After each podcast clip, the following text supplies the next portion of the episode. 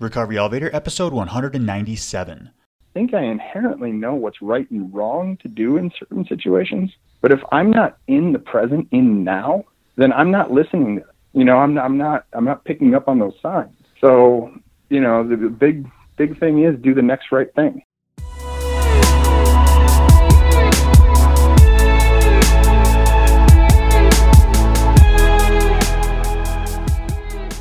Welcome to the Recovery Elevator Podcast. My name is Paul Churchill. Thank you so much for joining us. Quick disclaimer, this podcast episode is going to kick major ass. This is the first time behind the microphone after the Recovery Elevator Peru trip, and I am excited to be back and be with you. On today's podcast episode, we've got Aaron. He's 39 years old. He's from Milwaukee, Wisconsin. He's been sober since October 16th, 2017. He also talks about in his interview a time when he sent a text message which he thought was going to go to his sponsor, but ended up going to the president of his company. It's a fantastic interview. You're going to love it. A couple things to cover before we get started. Nashville registration is now open, and we've already had several people register, which is fantastic. I won't necessarily be dedicating a full episode for an entire recap of the trip. However, if you would like a full recap day by day, there's a fantastic podcast episode from Tamar and Garrett. It's called After the Elevator. Just go to iTunes, Google After the Elevator Podcast, and they do a long recap of what it's like to go on a sober travel trip with a group of 20 recovery warriors. And guess what? These trips aren't over. It was only about a couple days into the Peru trip when people started saying, hey, where are we going next? So I put up a couple polls in the Café RE groups, and it's looking like an Asian adventure trip. That's what they want. We're looking at Vietnam, Laos, Thailand, Cambodia, late 2019. I'm just planting the seed right now, but there is a chance to go check out that part of the world with other like-minded individuals who don't drink, and we're not going to compromise our sobriety, and it's going to kick ass, just to let you know. So if you want to be kept up to speed on the sober travel trips, these incredible itineraries, go to recoveryelevator.com, join the newsletter. Okay, let's get started. In my segment of this podcast episode, I'm going to share with you one of the most powerful moments of the Recovery Elevator Peru trip for myself.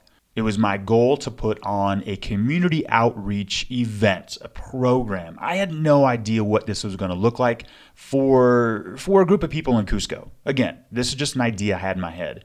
And I had help down there with Danny from Proving Hearts, a nonprofit based out of Boulder, Colorado, and a couple local contacts. And they said, okay, we've got a room at a high school scheduled, booked out. We're showing up at 3 o'clock. And let's spread the word about addiction. So I approached three people that were on the trip and I said, hey, would you mind sharing your story for just a couple minutes? We're going to talk about addiction and then we're going to answer some questions, bing, bada, boom. We're going to go have dinner afterward and that should be a wrap. What happened during this event, it blew my mind. It was one of the most powerful recovery addiction events I've ever been a part of.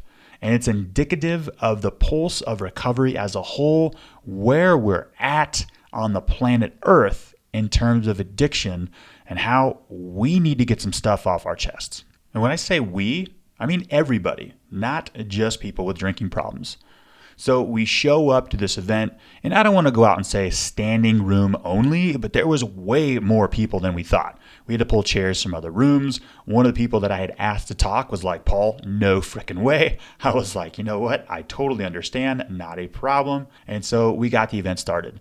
I got up there, there was a translator, and I said, hey, my name's Paul. I want to talk to you guys about a band called Third Eye Blind.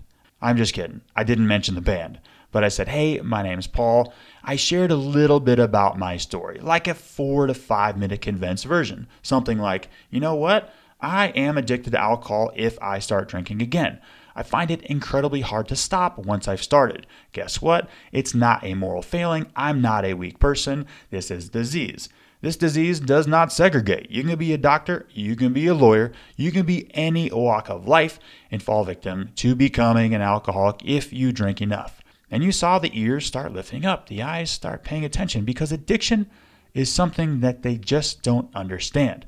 Hell, I've said it on this podcast that addiction is something that I don't fully understand. Western and Eastern medicine don't fully understand. And in fact, listen to this, episode 200, I've got the cure to addiction. Well, what I think the cure to addiction is, and I cannot wait to drop that podcast episode. So I talk about 4 to 5 minutes, and then we have another person named James. He did an interview a couple years ago, I believe, and then two more gals spoke. And then we opened it up for Q&A. One of the questions was the typical, like, hey, are you asking for yourself or your friend? That was like, hey, I've got this friend who drinks a lot. Like, is this kind of alcoholic type behavior and stuff? It was a great question, and I didn't want to field all the questions, so I allowed the attendees of the trip to raise their hands if they wanted to ask the questions.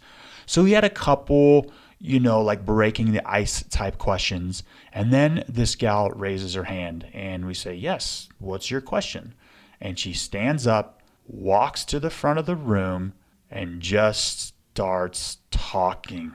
This woman opens up for the very first time in her life about her struggles with alcohol and other substances, not only to people who are already in recovery, who have a lot in common with her, but to the general public that was attending this event. You could see the trepidation, the fear, the anxiety on her physical self. But as she started talking, her heart was guiding her. It wasn't her thoughts. Her heart pulled her to the front of the room, and she started talking. She said, guys, I've been in recovery for 5 years. This is something we have to talk about. After a couple minutes of her just kicking major ass on stage, her daughter comes up and puts her arm around her mom. Tears are flowing out of both the daughter and the mom's eyes. There's probably not a dry eye at the event, and the daughter was there just supporting her mom while she talked about this, while you could see the physical energy just releasing off this woman. And the love and support in the room was absolutely visceral. And I don't remember this gal's name, and I don't think she's ever going to hear this podcast episode, but sweetheart, you did more to propel recovery in your community than you will ever know. So after this woman spoke, again, there are no dry eyes in this room. I said, are there any other questions?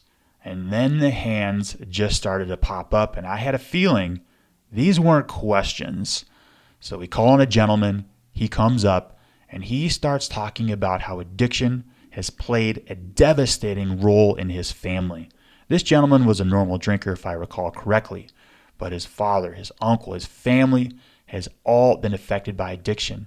After this gentleman came up to the front of the room, I took a seat over to the side. As he was talking, I put my head in my hands, and the brain just started going. I was saying, dear God, how do I fix this? How do I come to a solution? How can we fix addiction that is just creating a devastating swath of pain across the planet? It was a moment where I accepted that I will be dedicating the rest of my life to this cause. And while asking for answers of how to fix this issue, it hit me. This is what it looks like. We are fixing the issue, one conversation at a time. We came together as a community, both alcoholics, non-alcoholics, normal drinkers, just the community, and we started talking about the problem. And guys, this event was scheduled for an hour and 15 minutes, and we could have been there till probably right now. There was still 15 hands raised that we didn't get to. And I don't think they were questions about alcohol or addiction. I think they were people who wanted to share their stories, their experiences with addiction, etc. They've never talked about this. Again, addiction is something of the unknown in Peru and a lot of countries on the planet. We could have kept going all night, but our translator said, hey, Paul, the bus is outside waiting for you. We got to get to dinner. In 2018, we have a full arsenal of tools in the recovery toolkit to combat addiction, but I think this is the most powerful one that we have, which is simply an open dialogue forum with non-drinkers, with normal drinkers, with problem drinkers. You get the point. This is what recovery looks like. It was powerful. I had no idea how powerful it was going to be. So there's something big that's missing currently the way we are treating addiction. And we can't beat ourselves up for this. Look, we are pioneers in recovery right now. I think in a couple hundred years down the road, we're going to look back to this time, 2018, and in 1935, AA was founded by Bill W. and say, look, that was a great start. They got it right. So what I think is missing is, okay, AA, fantastic. Al-Anon, fantastic. We got to bridge the gap. We need to have an official forum to bridge the gap, get all those people in one room. In fact, several people have asked even during the trip, hey, are spouses allowed to come on these recovery retreats and meetups? I'm still in the process of digesting that. As far as like a trip to Asia or the next international trip, I'm going to keep it with just people in recovery, but I will, or I would like to create more meetup events where we get everybody in the same room. Everybody in the same room looks like myself, person with a drinking problem, a mother, a father, a brother, a sister, a neighbor, an uncle, you get it, my standard poodle, Ben. Addiction is an issue. Nope, I'm going to escalate it to what it really is. It is a worldwide epidemic that I think is going to take a couple hundred years to address. And like I said, I'm kind of putting the carrot on the stick right now for episode 200, where I'm going to go in depth to what I think is the cure to addiction. All right, like I said, this episode has already kicked major ass. You're going to love this interview with Aaron. He's a rock star. But before we hear from Aaron, let's hear from Café RE. The most important thing I've learned while doing the Recovery Elevator podcast is we can't do this alone. Believe me, I tried for over 2 years and it didn't work. So here's the good news. With Café RE, you get access to a confidential and unsearchable Facebook group, which is capped at 300 members to ensure intimacy. Then you get access to the Café RE forum outside of Facebook, which means you don't need a Facebook account to be part of Café RE. Both are private and only members can see who is in the groups and what is said. In the forum and Facebook group, you get instant accountability and genuine connection with others who also wish to lead a life without alcohol. In Café RE, you'll find that being sober is a tremendous opportunity and not a sacrifice. For just $19 a month, you too can join the conversation. You can be paired with an accountability partner, attend educational online webinars, online meetups, attend in-person meetups and retreats, participate in book club, movie club, and more. Go to recoveryelevator.com and use the promo code OPPORTUNITY to waive this setup fee. I hope to see you there. Aaron, how are you? Doing great. How are you, Paul? Aaron, I'm doing great. Let's get right into this. How long have you been sober?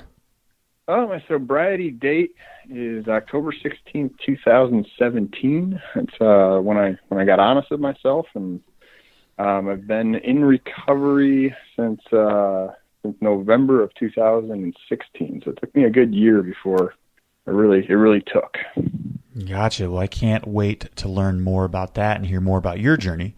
But before we get any further, give listeners a little background about yourself. Maybe where you're from, what you do for a living, your age, do you have a family, and most importantly, what do you like to do for fun, Aaron? Well, I am 39 years old. I live in Milwaukee, Wisconsin. I live here with my wife and two very young children. I've got a four-year-old daughter and a four-month-old son. I actually just kind of went the entrepreneurial route and joined a very small firm that does managed services within HR and recruitment just over a year ago. And so I've been doing that, but my background professionally has been in that space, just for much larger companies.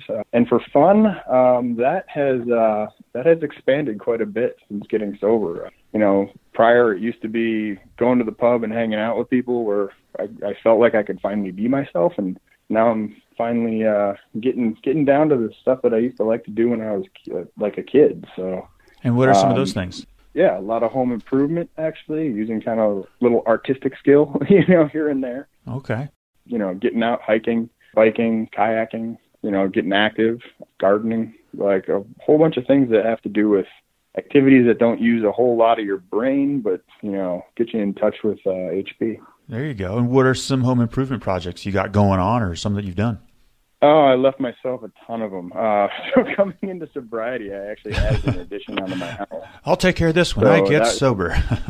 Yeah, exactly. But yeah, I finished, you know, detailing, you know, most of the house since being sober, listening to your podcast, as a matter of fact. Redid the entire front yard, backyard, you know, organized the garage into a workshop. So no cars have been in there for, I don't know, a good year now. But yeah, I mean, there's a whole lot of things. I'm actually revamping a 1987 pop-up camper right now, and that's been an interesting little project where some people have, you know, their hobby car and whatnot. I took my 30-year-old camper that I've had for 10 years, and I've been detailing it and getting it ready for when my kids can travel.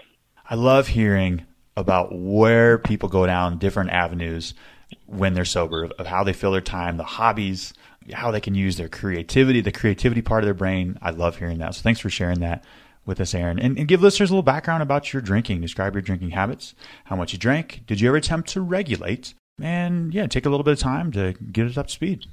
Yeah, honestly, I had been pretty much an everyday drinker since college. I went to a school that really promoted, you know, the drinking culture. And once I started, you know, drinking on a regular basis, it was more of a life way than anything else. I mean, it definitely started off with a bit of social anxiety and that being taken away when I did have drinks and got into the party scene and, you know, certainly made a whole lot of acquaintance friends, you know, in that realm. And after college, it just stayed around. I mean, I made it part of, you know, my work habits, taking people out to happy hours. And, you know, I was regularly, you know, at the bar. If I wasn't at the bar, I was at home drinking, you know, everything that I did socially, you know, from barbecuing to, you know, even when I did really poor home improvement in the past, involved drinking. And it definitely progressed. You know, I definitely, you know, didn't necessarily know how to regulate at certain points. I always was under the impression that I was smart enough to, you know, do that and do other things. So it was kind of like being a little trickster at times, you know. But like I said, I mean, as I got older and I started getting more responsibilities, it really started to come to my attention that it was becoming a problem, you know. Having kids definitely woke me up a little bit. I actually, it really woke me up when it woke me up, you know, when the baby would start crying in the middle of the night and, you know, I'd still be, you know, three sheets to the wind and having to change a diaper and hands shaking and, you know, started getting, you know, the physical symptoms, the cold sweats at night, the inability to concentrate, you know, when I needed to. And I bit off a lot with, you know, trying to add on to the house at a time when my, you know, first child was very, very young. You know, putting my family into a construction zone was not exactly the brightest idea. And that, of course, had a bunch of complications that went with it. And, you know, work started to suffer and all sorts of things just seemed to be going downhill. And that's when I decided to start regulating. And when I started regulating, it was like, oh, well, you know, if I stay sober all day, then at the end of the day I can have a treat, you know, or, you know, if I worked out, then that merited 2 beers, you know. And I even read a book that was something to the effect of how to cure, you know, problematic drinking in 30 days. That was just like, okay, well, don't drink for a week. And then when you start back up again, only have 2, you know. And sure. It said that it helped a bunch of people. All that I think it helped people do is kind of lie about their habits. You know, for another so long until they actually came to the realization that yeah, this can't stand, you know. So I finally came to the realization that something needed to be done at much urging from my wife. I used to hide a lot of booze to make sure she didn't know that how much I had been drinking. So for months after, you know, starting to go to meetings and whatnot, you know, I'd be finding bottles and cans and all this other shit in the basement, you know, for months afterwards, just like, oh, where'd this come from? You know, so that didn't exactly help the trust factor with my wife when I'd pull a bunch of cans out of the basement and she'd just be like, where'd those come from? And I'd be like, I didn't know, you know? So yeah, it was, it reared its ugly head as a problem even after starting to get sober. Yeah. And Aaron, I know a lot of listeners, including myself, when you were getting us up to speed there, were just nodding their heads going, yep. You know, I don't have any children. I have not changed a baby's diaper when my hands are shaking, but I've been in those similar situations. I remember waking up, you know, in Spain in the morning to go to the restroom in the middle of the night. Right. And I'm turning the light switch on and my hands are shaking. I drink a little bit more just so I can go back to bed. And so you mentioned before October 16th, 2017, for about a year before that, you tried to get sober. Was that a rock bottom moment, or was this just like a culmination of those events that you just listed? it was a combination. I mean, if I look back at it, the rock bottom moments that I should have had was plentiful.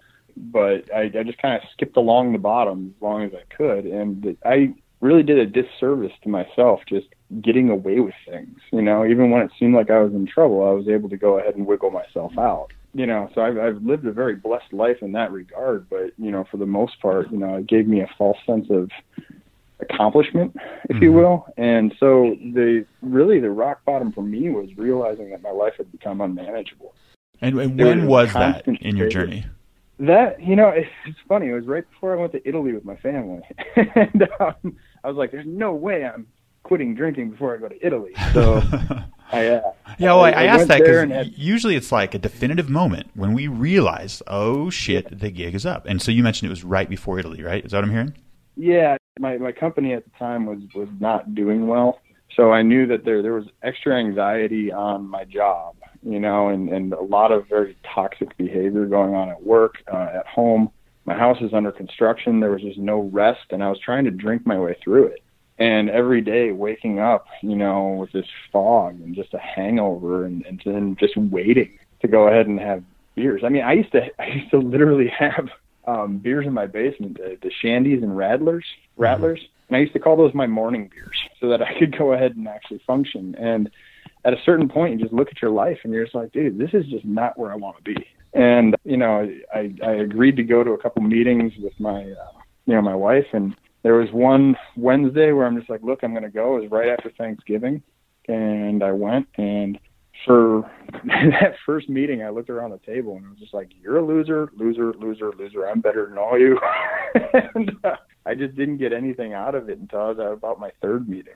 And I was like, wow, these guys really actually know what they're talking about. And I started listening, and I started contributing to the conversation, and realized there are a lot of people out there that's going through what I was, and they could help. Aaron, I did the exact same thing at my first AA meeting and went around the room and said, multiple DUIs, not me, prison time, not me, divorce, bankruptcy, not me. And just a couple days later, I ate a big piece of humble pie. And you're right, the next couple of meetings I went in and started focusing on the similarities and not the differences. And listeners, I actually had the pleasure of meeting Aaron in person. He came in town a couple weeks ago for a wedding. We met at a coffee shop, had some great laughs, and there's a couple things that we chatted about that I want to talk about during this. Is talk to me about the Gatorade dry mix and vodka in the garage. Okay. And this was like the moderation technique, right? Where like it was like the last straw on the camel's back, something like that. So I was in recovery, obviously. I, you know, kind of going through the motions. I really hadn't. You know, and this is at a point in recovery where you're really starting to discover your emotions, but you still have that self-talk that goes on in your head. So it's almost like you have a split personality, right? You know, it's just just do it. The things you say outwardly, your insides don't match your outside at that point. And that's where I was, where it's just like the things that I would say to people and the actions that I would portray outwardly did not match my thoughts and my feelings inwardly. And I think that was the big thing. And in the big book, it said, hey, if you don't think you're an actual alcoholic, you know, try some regulated drinking. Mm-hmm. And it just so happened that in all this self-improvement, I was cleaning out the garage and I came across a tote of camping gear. And I started going through it, and I hadn't camped in a few years just because, you know, I had a child, you know, I was doing all this other stuff. And in that box, or in that tote, was a box, not a bottle, a box of alcohol, a box of vodka, like a box of wine would be, you know. And, you know, first of all, you know, pulling that out, you know, the first reaction that any normal person would have would be like, ugh, get rid of this shit. But my first reaction was, oh, wow, I should hide this. And so you might be an alcoholic if. Yeah, exactly. And so I ended up putting it on the shelf behind some other stuff, and I was just like, you know what? All these other people, they have, you know, multiple DUIs, and they've got all these other problems, and they've lost everything in their life. I haven't done any of that. You know, let's try some regulated drinking. And so for 3 nights in a row, I went out to the garage pretending to work, and I had solo cups out there, so I filled a little bit of, no, when I say a little bit, I'm also an alcoholic. It was like half a cup of vodka. And then I was just like, well, what do I mix this with? And it's in that tote was powdered Gatorade. I threw that in there, and I had hooked up a little sink to a hose in my garage for washing stuff. And I was just like, oh, I'll go ahead and just kind of mix this up, and there we go. And for 3 nights in a row, I'm just like, look, I can have one. And on the third night, I think I damn near got caught by my wife. And I just started thinking about it. And I was just like, you know what? I'm just kind of an asshole because I'm lying to everybody. Like, and I know you said, please limit the profanity, but for the sake of this argument, I really started thinking about this. I'm just like, is this really normal? Do normal people come out to their garage in secret and drink, you know, boxed vodka with powdered Gatorade and hose water in secret? You know, it's just, and I literally had an argument with myself. I had an argument with that inner self-talk, secretive little thing in my brain. You know, I think you have it's Pedro for you. Is that right? Gary. You're sometimes I call myself Pedro. Or Gary. Yeah. But yeah, I had an argument with that. I'm just like, well, what would I say to a friend if I saw them doing this?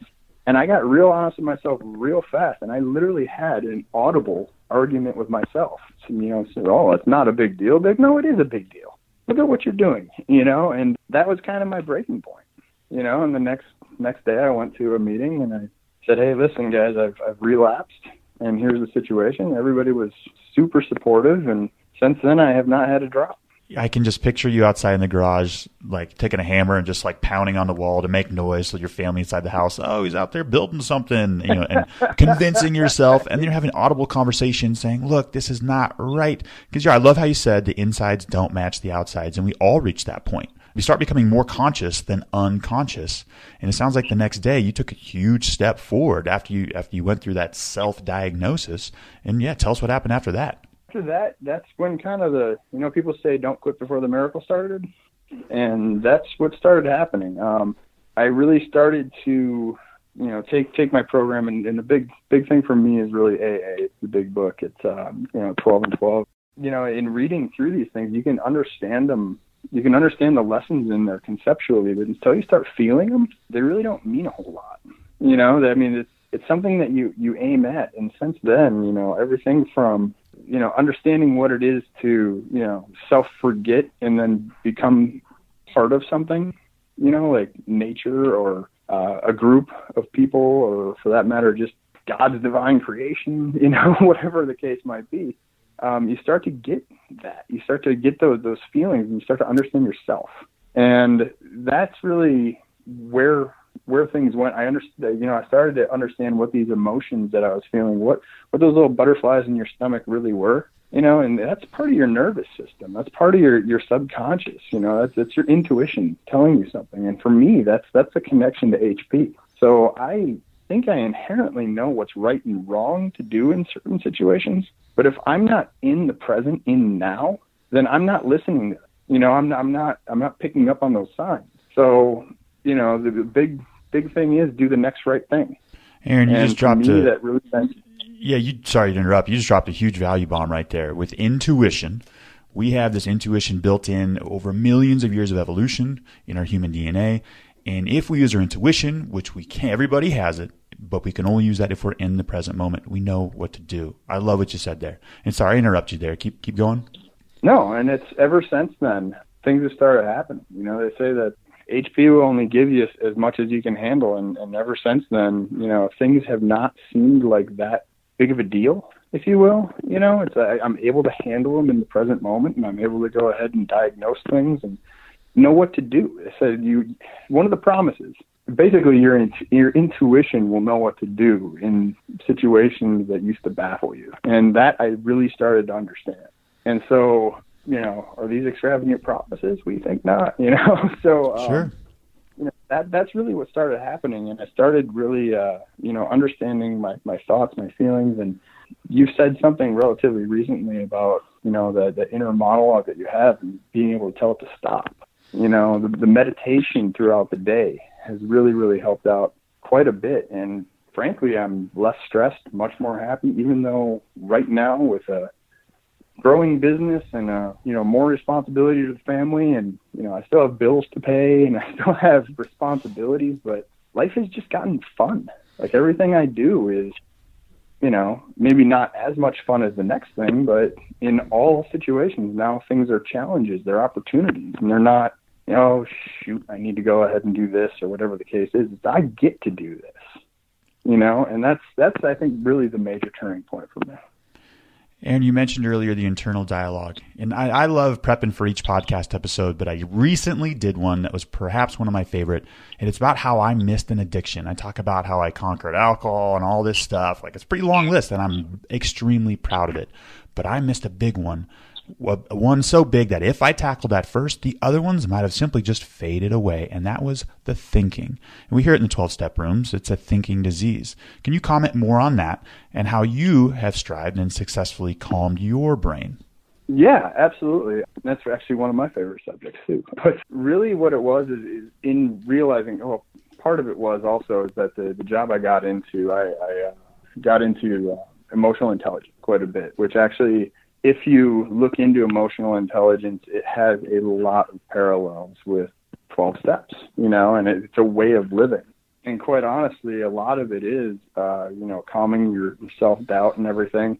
And most of it is, you know, in thinking, you know, evolution has programmed us to learn from the past and try to predict the future. You know, we're very feeble animals when it really comes down to it. And as a result, you know, our intellect is really what's gotten us through. However, in modern times, I guess, the situation seems to have become less life-threatening, but we think about it more, and we don't have the, I guess, really the internal need to go ahead and be like, oh, crap, okay, I need to go gather water today. I need to go ahead and boil that water so I don't get sick. I need to go ahead and hunt down food. I need a place to store it. I need all this. You don't have those things to keep you busy. So in my world, everything I thought about was just a reflection of the past that, quite frankly, didn't necessarily impact the future or impact my present situation. And all I did was scheme for the future. And quite honestly, I missed life. I missed being there. I missed my daughter's first year of life as a result of that exact thing, and then drinking through it. So really, the suffering that I had was really all in my head. And you know, when I got to particularly the 11th step, and I had read Hal Elrod's Miracle Morning and whatnot, and I was trying to do all of those things at once, you know, wake up early, you know, put your all the things you like to do in the beginning part of the day, you know, instead of trying to do them at the end. So I started changing my behavior, and I lived so close to Lake Michigan that I started waking up earlier this summer and going down there and watching the sunrise. And, you know, the sun comes up over the lake, facing the east, and there's something powerful that happened is once the sun broke, like you'd have this beautiful sky, and when the sun broke and it came up over the water, and slowly the rays of the sunlight, you know, came all the way across the water, and they touch you, you know, they point directly at you. And no matter where you're at on that coastline, you know, it's always your perspective that sun is coming directly at you. And something kind of magical happened, you know, at that point where I was just at such peace and, you know, able to be in such a meditative state that I finally kind of understood. There's something written, I believe in the 11th tradition of the 12 and 12 about, you know, in self-forgetting, we begin to understand a sense of belonging. And I finally got it where I was always looking for purpose in life. And what I came to realize is that I belong to the moment. I belong to this exact time, however it may be. You know, this is my moment, or not my moment. This is a moment that I've been blessed to be part of. And that kind of, I'm kind of getting a little like sentimental, like thinking about it. But it was just, you know, the walks home from those situations. I was always in such an awesome mood because I was so grateful. You know, and I just was so accepting of everything else that was going on around me. So that, to me, was really how I started to calm my brain. And then, you know, just in every certain situation, once you stop worrying about things, you can accept them. And once I found that, you know, you can be grateful for what's around you, it's actually kind of easy to just be in the moment because it's so awesome, you know? So not worrying about the past leads you to not have regret or, you know, doubt about what you've done. Everything is the way that it should have been to get you to where you are now. And everything that will happen in the future is the way it's supposed to be. I believe that. And, you know, I'm just grateful to be here now and for the blessings that have been bestowed upon me.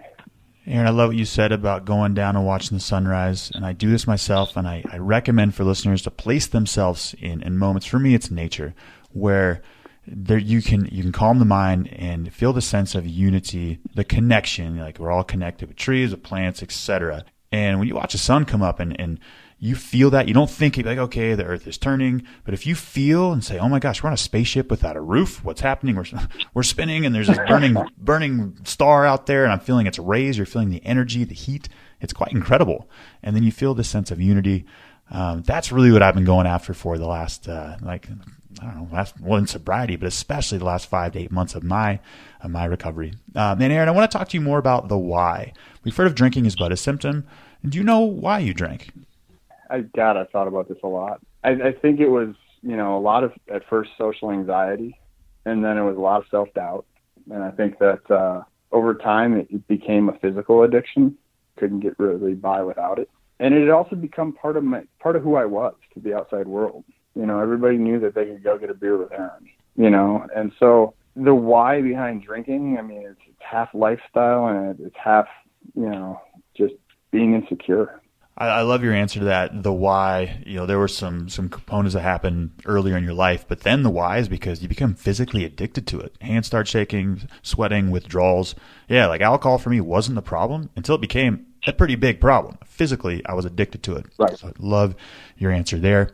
And walk us through a typical day of recovery in your life, Aaron. I try to wake up early.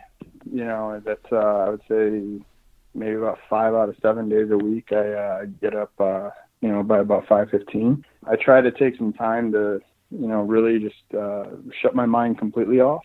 And I'm a very visual person, so when that happens, these little kind of dreamlike visions come to me, and it's actually kind of a fun little walk in the park. But it really kind of calms me down for the rest of the day. And then I really enjoy spending time with my kids now.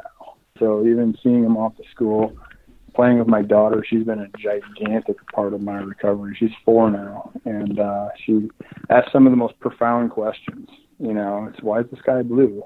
Or my favorite actually was her looking at the speedometer in the car and asking me, what does the clock do right there? What does that clock with the orange needle do? And I said, well, you can make, it tells us that we're going slower or we're going faster. And I pushed on the gas and I said, see, now we're going faster. And she just kind of looked at me and she said, from the back seat, she's like, Deb, why would we ever want to go faster? And I know what she meant, but to me, I was just like, I don't know, sweetie. I just don't know. So kind of a slow down type of situation. God, you had a Zen master. Really you had a Zen master in the back seat there. Why do we want to go faster in life, Dad? Yeah, they'll ask some questions that you're just like, you know what? Wow, it's very profound. But yeah, watching her childlike innocence and everything, and being a part of that, that you're not going to get, that's not going to be around always. So having those moments are incredibly special to me. So I try to spend as much time as I can with my family, and then I work, I have a job now with a ton of autonomy, which I can do, at my will, which actually makes me work maybe a little bit more, a little harder, but I can shut it off and not be, totally expected to be sitting in a chair doing nothing, so it allows me a lot of freedom to be able to do things and go places. And so, twice to 4 times a week, I'm at AA meetings, participating in fellowship, spending time with a lot of people, talking about, recovery and helping each other out. And it's not all, down to business, there's a lot of fun that's involved in that. So yeah, my days are filled back to back with either, things that I love working on, or spending time with family, spending time with friends. It's really what I've been doing. And with Aaron 2.0, what's on your bucket list in recovery? Machu Picchu, for sure, my friend. So I definitely want to get down there.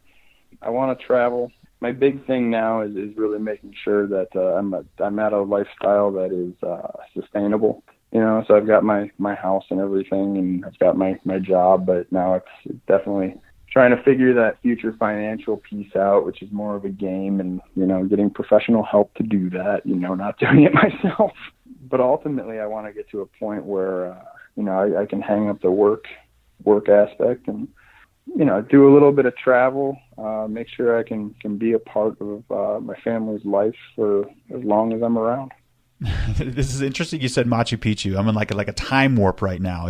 I'm recording this on October 5th. This comes out on November 26th. In 3 days, I leave to Machu Picchu.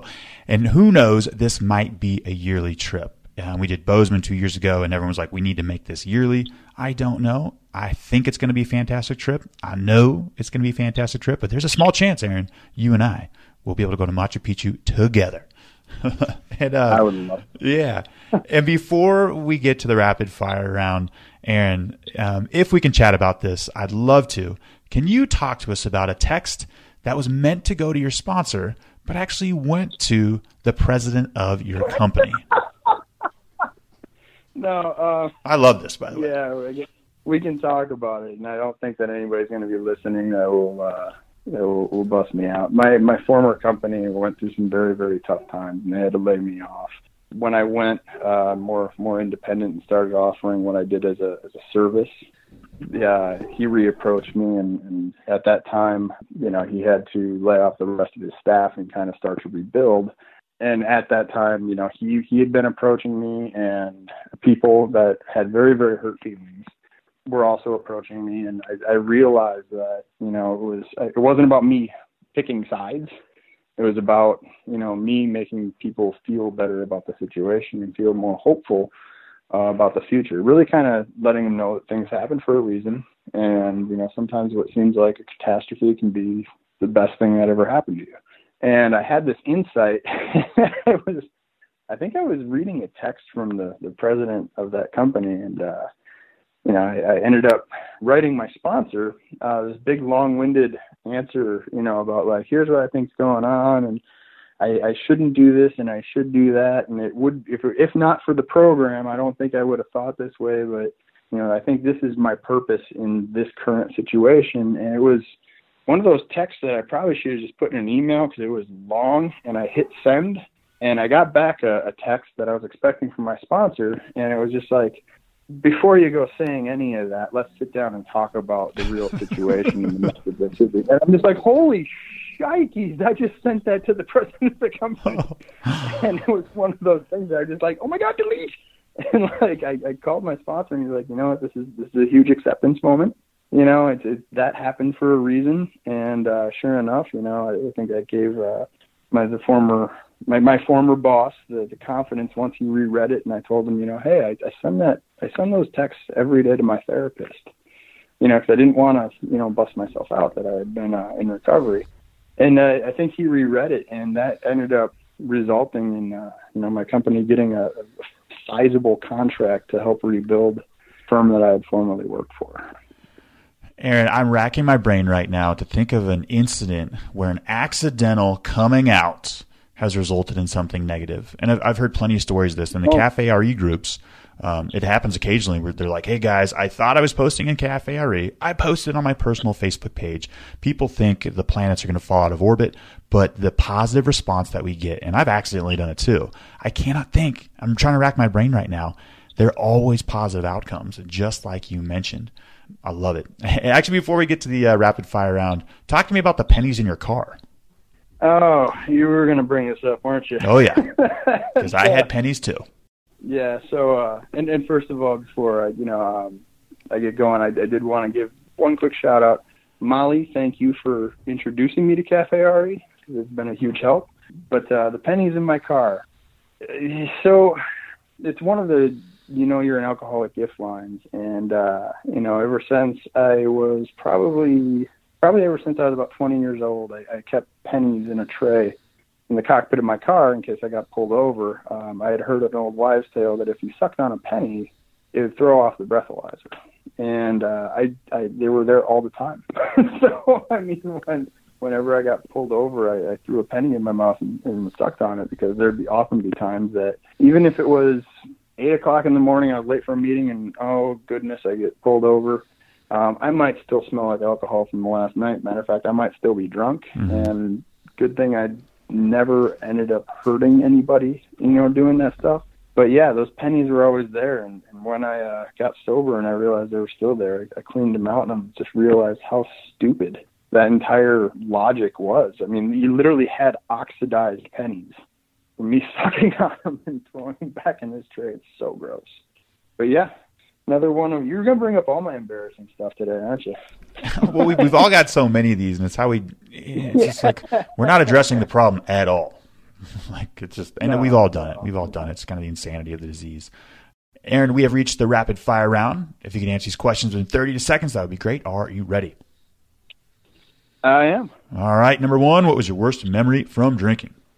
Oh, my worst memory from drinking. There's so many of them, but I think it had to have been when I had woken up at about 4 o'clock in the morning and my infant daughter was screaming for a diaper change, and I went in there. My hands were shaking so badly that I couldn't do it, so I left her on the changing table, and I ran downstairs, and I drank one of my quote-unquote morning beers in order to, have my hands stop shaking. And about 3 minutes later, I came back up, changed your diaper, and went back to bed, and, I didn't sleep because I realized how horrible that was. We've all heard the aha moment. When was your oh shit moment indicating the gig was up? It was long before I stopped drinking. When people at work, I was twice approached at once when I was consulting and once at my former employer by, kind of the main boss, and saying, hey, if you ever decide to stop drinking, then we're here to support you. And I didn't. But that was definitely an indication that, other people recognize that, I drink heavily. And one of those individuals, I mean, he was a gigantic man, probably 6'7", 6'8", pushing 300 pounds, but not like he was obese. He was just a huge dude. And he even mentioned, he's like, hey, dude, you can go one for one with me, dude. That's not something good. I'm 5'8" and about 175 pounds. So that was definitely a wake up call, but it didn't really stop me from drinking. It just implanted in my head that I did have a problem. And what's your plan in sobriety moving forward? My plan in sobriety moving forward, I want to see this happen more and more. My grand sponsor keeps talking about, people talk about optimism and pessimism as the cup being half full or half empty, and a lot of people think that as you progress in sobriety, that cup becomes more and more full. And what he says, and I've started to see it, is that, once it starts to reach the brim and you don't think that you can have much more fulfillment, the cup just gets bigger. And I want to see that continue to happen. I want to live a life full of enrichment and fulfillment, and however that may come about, that's the way that it is, but, the only way that I'm going to get there is that if I continue on this path, and I think I'm hooked on something else now. I'm hooked on recovery. So that's kind of where things are at. And what's your favorite resource in recovery? I very early on, it was you, sir. I haven't joined Café RE, at this point, but I think I will, especially when you go to the forum. But the podcast itself, Molly, who's somebody who lives in a remote area where she can't get to AA or anything like that. She was somebody that I went to college with, and she turned me on to, Café RE in the early stages of recovery, where I was still very confused about what these thoughts were in my head and what these feelings that I didn't think I felt before, what they were. I did a lot of housework listening to episode after episode of the podcast. So it was definitely one of my favorite resources in recovery. But I have to say, to mix with that, I do a lot of AA. I've got a couple of groups that I'm very intimate with that, have a lot of incredibly successful people in life, maybe not, some professionally, some in family, some, in their personal lives or whatnot. But they all have something for me to learn from, and hopefully I'm able to give back and they're able to learn from me. But the fellowship at AA has really been a huge, huge resource for me. In regards to sobriety, Aaron, what's the best advice you've ever received? Don't drink. Hang on, let me write that down real quick. No, the best advice is get honest with yourself. Get honest with yourself about it. So when it comes down to people relapsing and whatnot, it's okay as long as you learn. But sobriety dates I don't think really mean much. but it's what you take away from it, you know? So honesty with yourself is probably the biggest lesson in recovery. And what parting piece of guidance can you give to listeners? Don't quit before the miracle happens. And Aaron, before we depart, give listeners your own customized "You Might Be an Alcoholic" gift line. Well, yeah, I've talked about them. If you keep pennies in your car to throw off breathalyzers, then you might be an alcoholic. And if you secretly drink boxed vodka from a solo cup with a mixture of powdered Gatorade and hose water to determine whether or not you're a normie, you're definitely an alcoholic. Yeah, that test was solved before we even started the test. That's so funny. Aaron, thank you so much for joining us on the podcast. It was a pleasure meeting you in person, and I hope to see you again in person at the Bozeman Retreat and perhaps on Machu Picchu. Absolutely. I appreciate it, and I appreciate you.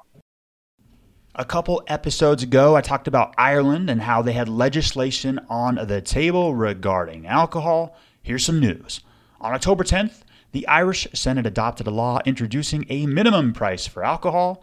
The law also introduces mandatory labels on alcoholic drinks to warn about the risks of drinking. It is the first law in Ireland that treats alcohol as a matter of public health. The new legislation affects the price, access, marketing, advertising, and labeling of alcohol in a move aimed at reducing the destructive consumption of alcohol in Ireland. Thank you, Ireland, for great musical acts such as Flogging Molly, the Young Dubliners, Dropkick Murphys, and thank you for getting this legislation correct on alcohol. Recovery Elevator, we took the elevator down. We took a whole hell of a lot of Inca Trail steps back up. We, as a community, as in everybody coming together, can do this.